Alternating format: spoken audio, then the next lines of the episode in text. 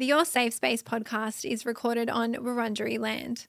This podcast acknowledges the traditional owners and custodians of the land. Always was, always will be Aboriginal land.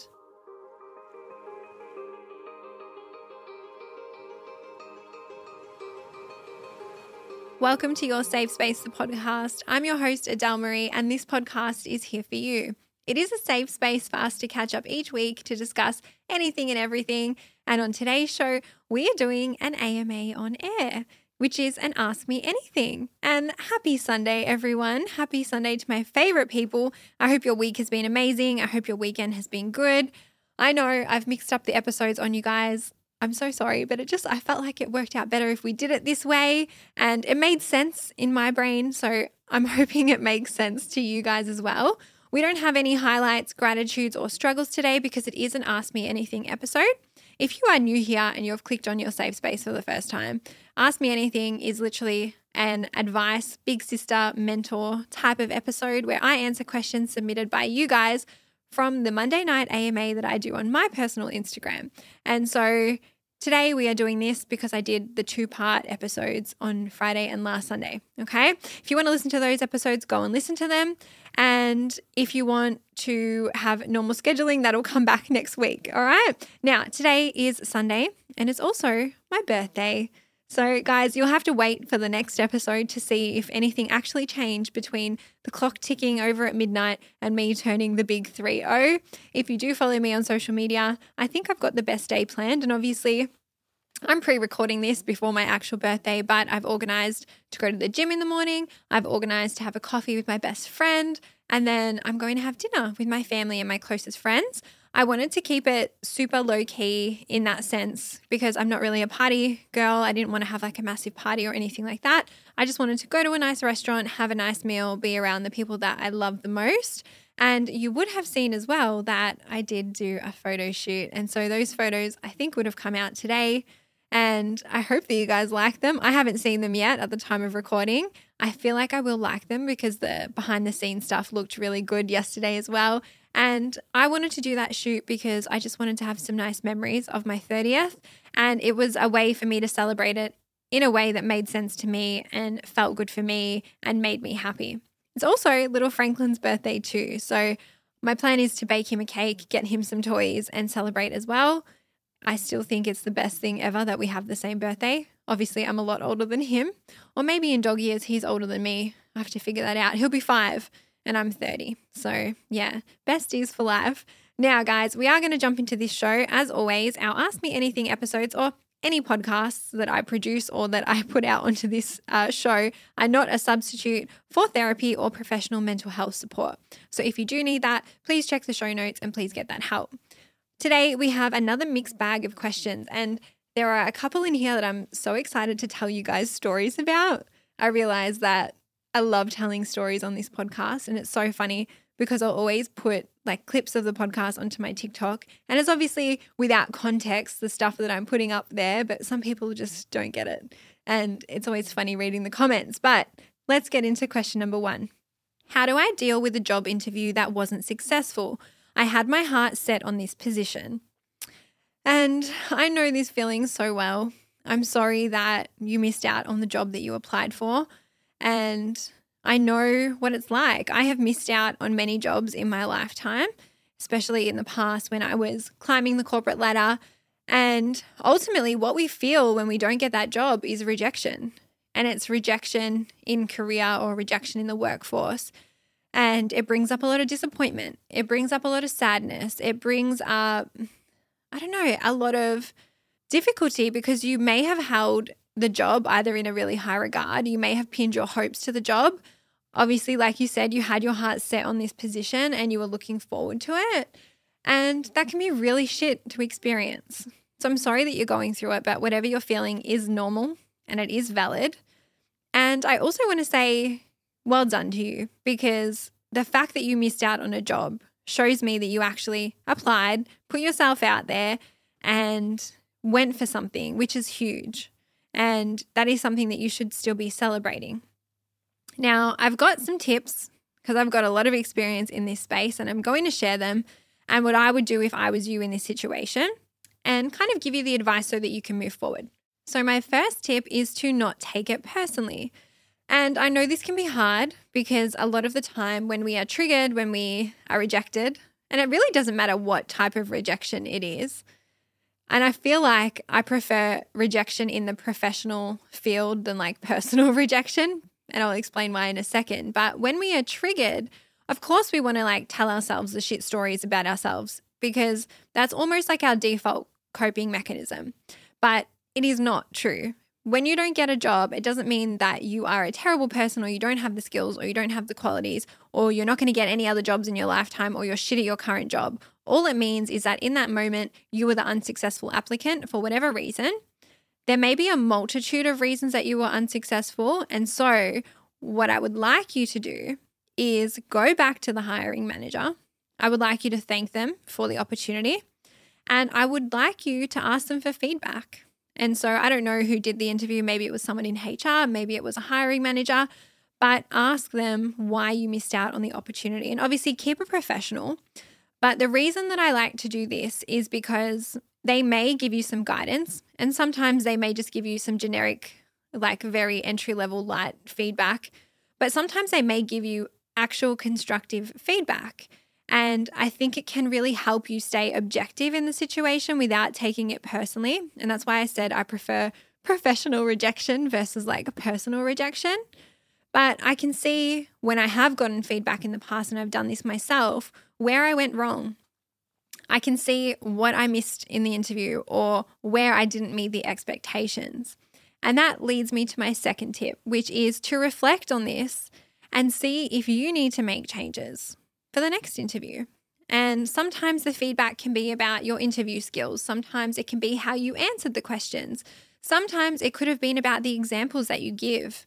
Maybe you gave a really good example, but then you didn't tie it into the new role. Or maybe there were not many examples that you gave, and you can do some unpacking into finding out what those examples are for the next one. But the reason I'm telling you to ask for feedback is because a lot of the time we don't. A lot of the time we just cop it on the chin, we don't get the job, we never know why, and we carry on. But if we don't ask for feedback, we don't know how to learn and do better the next time. And so, gathering that information will help you move forward and it will help you potentially do better in the next job interview that you have. My tip number three is if you need to take a little bit of a break from applying for jobs, do that but then start applying again. And it's a little bit like dating. Applying for jobs is a numbers game, it does require you to put yourself out there. I can't tell you how quickly to apply for the next job, but if you had your heart set on it, like you said in your question, then chances are it's a sign that you obviously want it. It obviously meant a lot to you. There's obviously a lot of interest in that industry. I don't know what industry you work in, or in that field, or in that type of role, don't let that rejection take that away from you. Still try to honor it. And obviously, take the time that you need. I'm not going to tell you how quickly to reapply, but listen to yourself and let it guide you again. And then my last tip is to remember that what is meant for you won't pass you, especially in jobs, especially in your career. And I truly believe this because every single time I was rejected from a job in my past, Every other job I got after that turned out to be even better. And every other pathway I took turned out to somehow work out even better. And of course, I'll never know what the other pathways were because I was unsuccessful, but it still worked out okay. I think it's also just accepting, a bit like dating, that rejection is part of the process and it is part of job hunting and applying, and to not let that stop you. It's to feel the fear and do it anyway. It's to feel the fear of possibly getting rejected again and still putting yourself out there, still applying, still showing up to the interviews. And I would also love to hear from other group members how you handle rejection in the workforce. So come into the Facebook group and share it with us. I would also love to hear any stories of how you missed out on a job and then it worked out even better for you because it can be nice to hear that from each other and almost share that hope and share that possibility. Question number two this is an interesting one. How do I bounce back from a negative tarot card reading, particularly in relation to my boyfriend? Now, I wanted to put this in because I am a bit of a spiritual girly, okay? I do own a deck of tarot cards. I've gone to see a psychic three times in my life, and I love that stuff. But at the same time, I am also a facts, science based girly as well. I like to say I'm like science based with a bit of woo woo sprinkled in, right? Now, I don't have context for this listener. So I'm going to make some assumptions and be very general. In the past, when I look back at my history, when I have done a tarot reading or gone to see a psychic or gone to get some guidance from an external thing or person, it's because I felt already lost and already confused. And I wanted someone or something to tell me what I should do or to give me answers. I wanted this external thing to validate me. And I noticed looking back on my past, and even now, I think I tend to now lean away from that stuff because I feel like I can give myself the answers myself, which is a, a better position I, I think to be in. I want this listener, if you're listening, I hope you I hope that you are, but I want you to ask yourself a couple of questions. Get out your journal. Write down what you wanted to get out of going to see the tarot reader or what you wanted from asking the tarot this question. Ask yourself that and write it down. Then ask yourself, what was the outcome that you were hoping for? Write that down too. And then I want you to write down these are the questions to answer. Were there already issues you were hoping to get clarity on? As I said, get a journal, write it all down, allow your thoughts and feelings to come up. And then once you have done that, I want you to reflect on whatever came out. How did it make you feel? Did it bring things to light for you? Did you hear something you didn't want to hear? Are there real issues in your relationship that you may have been avoiding? Or has it created an issue that wasn't there in the first place? I always, always try to take this stuff with a grain of salt. And I know I may upset some people in the community who are very much into the tarot or spiritual stuff, who are into that psychic stuff, that medium stuff. I do take it with a grain of salt. Just like everything that I tell you guys, it's like life life is here to be lived. We can dip in and out of certain mindsets, we can dip in and out of certain tools, we can dip in and out of what we need. I don't think it's healthy personally for me, probably from my mental health issues to sit in that energy of like tarot or psychic or anything like that. And that's because I believe that we ultimately create the lives that we want. We ultimately have that power and with communication and with some willingness, we can navigate things or issues that come up in our relationships. And so I'm not in a relationship at the moment, but I'm trying to empathize with this listener.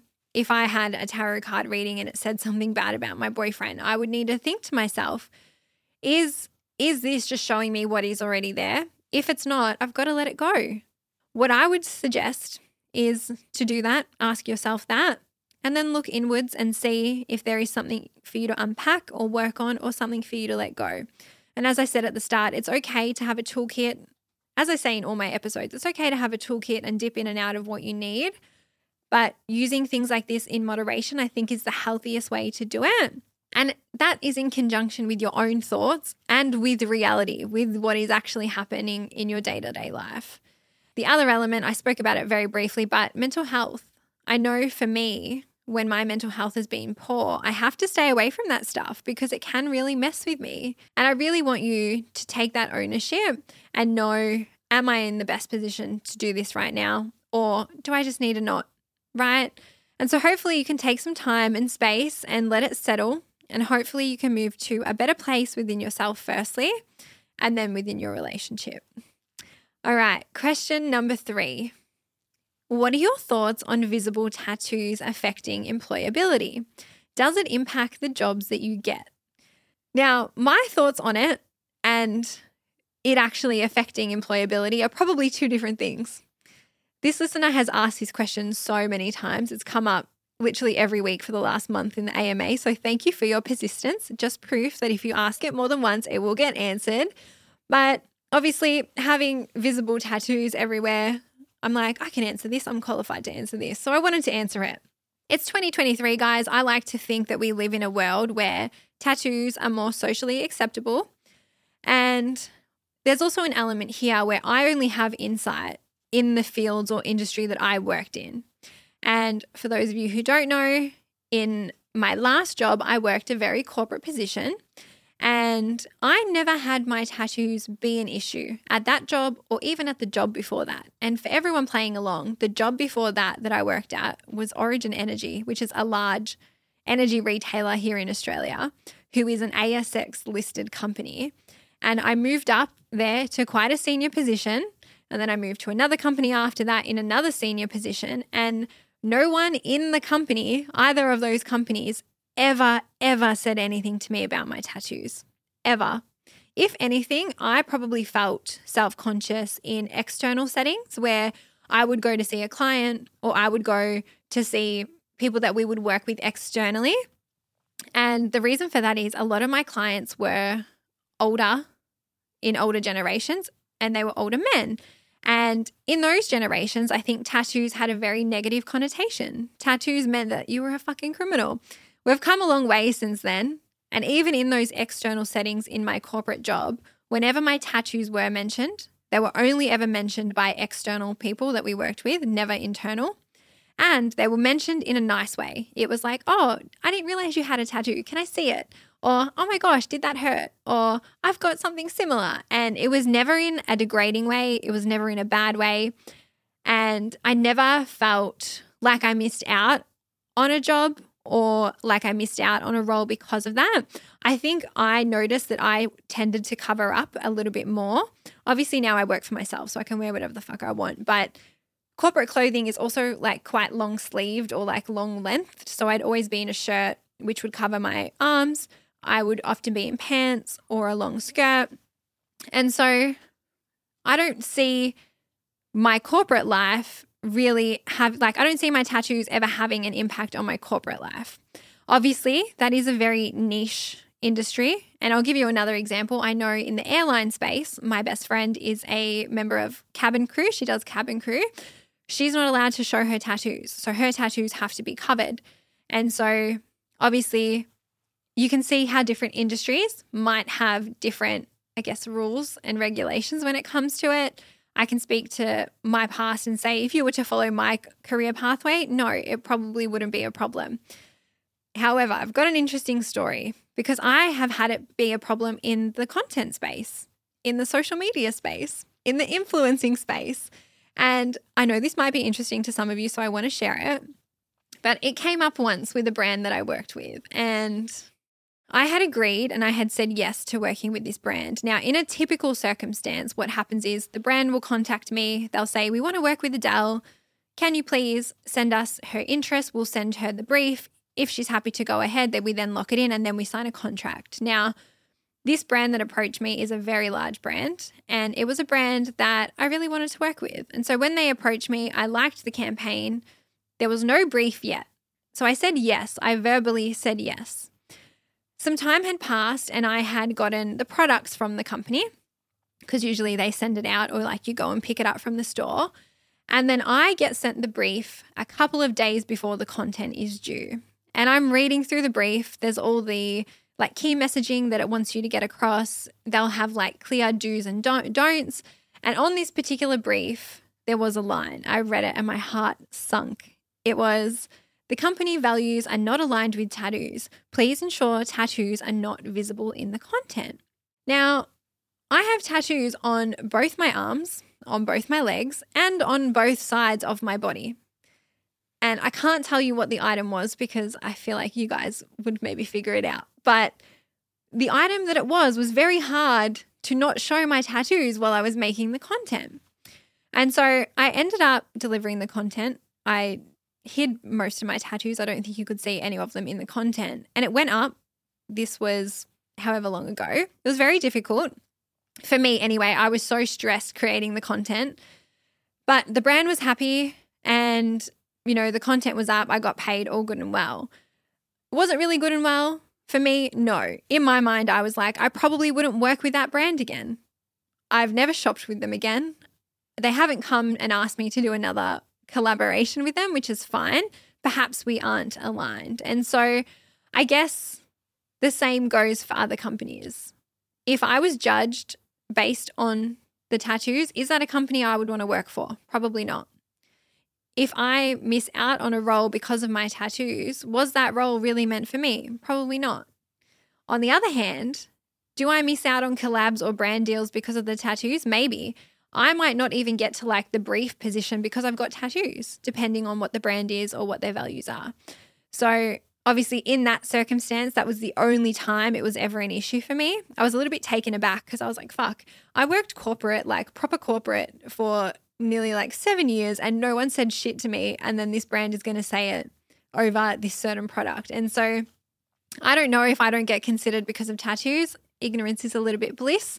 But as for this listener, if you are keen on them and worried about this, maybe that's a sign to get it in a place that is a little bit more discreet.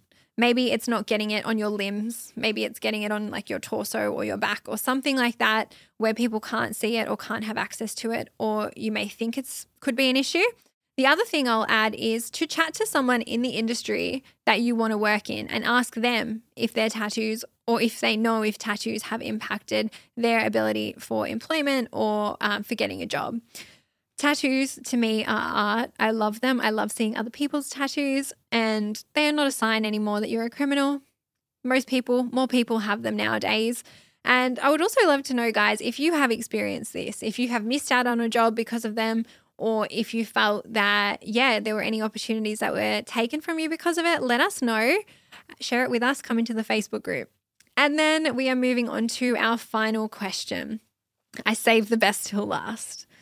My friend is always making me feel bad and bringing me down. She is never happy for me, and I feel like this is starting to take a toll on our friendship. What is your advice? And I don't know if I spoke about this in the friendship episode. I think I think maybe I spoke about this a little bit in the friendship episode with Suze, and I will do another episode on friendship soon, guys. But I have so many thoughts on this, and I will tell you a story throughout. But without any other context, I don't know what this listener is going through. Like I don't know what the friend has said or what she's doing to make you feel bad, but the fact that you are saying it's taking a toll on your friendship is not surprising. And I'm also glad that you're aware that it's happening. I think many people might be able to relate to this. Having a friend like this at the moment, or having had a friend like this in the past. And I don't know what it is. I don't know if it's envy. It's probably envy. It might even be insecurity. It might be jealousy. But it's that friend who is almost like a secret hater, right? I'm talking about the friend in the moments where maybe you have an accomplishment, maybe you got asked out by a cute guy, maybe you had a great date, maybe you got a promotion, maybe you got engaged, whatever happy moment you're celebrating, and you're met with the very passive aggressive response like the, oh, that's great, or they're saying whatever to bring you back down and not kind of hype you up, not be that cheerleader for you. It's very passive aggressive and it's also the backhanded compliment and bringing you down any moment that they can. Now, I know it sounds strange because we're all thinking, well, if they're doing this, why, how do you still have friends like this? But the thing is, a lot of the time, it's so subtle. It's just there underlying. You can kind of see it, but then you're like double questioning, like, did it really happen? Did, did they mean it that way? And then sometimes I'm like, maybe they're having a bad day. Maybe they've got stuff going on. Like, Maybe they just didn't have the space to kind of show up for me in that moment. And the other thing is, sometimes they're also really good friends in other moments as well.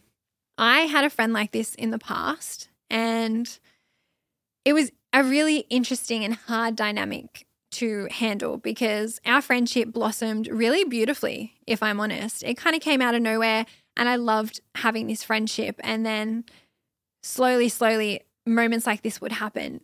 I'm going to give you some examples of the things that she said to me. And when I'm reading them all out, it sounds terrible, but these things were like very subtle over a long period of time.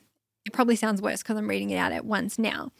But she had said to me that it frustrated her that I had had a good relationship with my family because she didn't have that with her family and that she was jealous of that.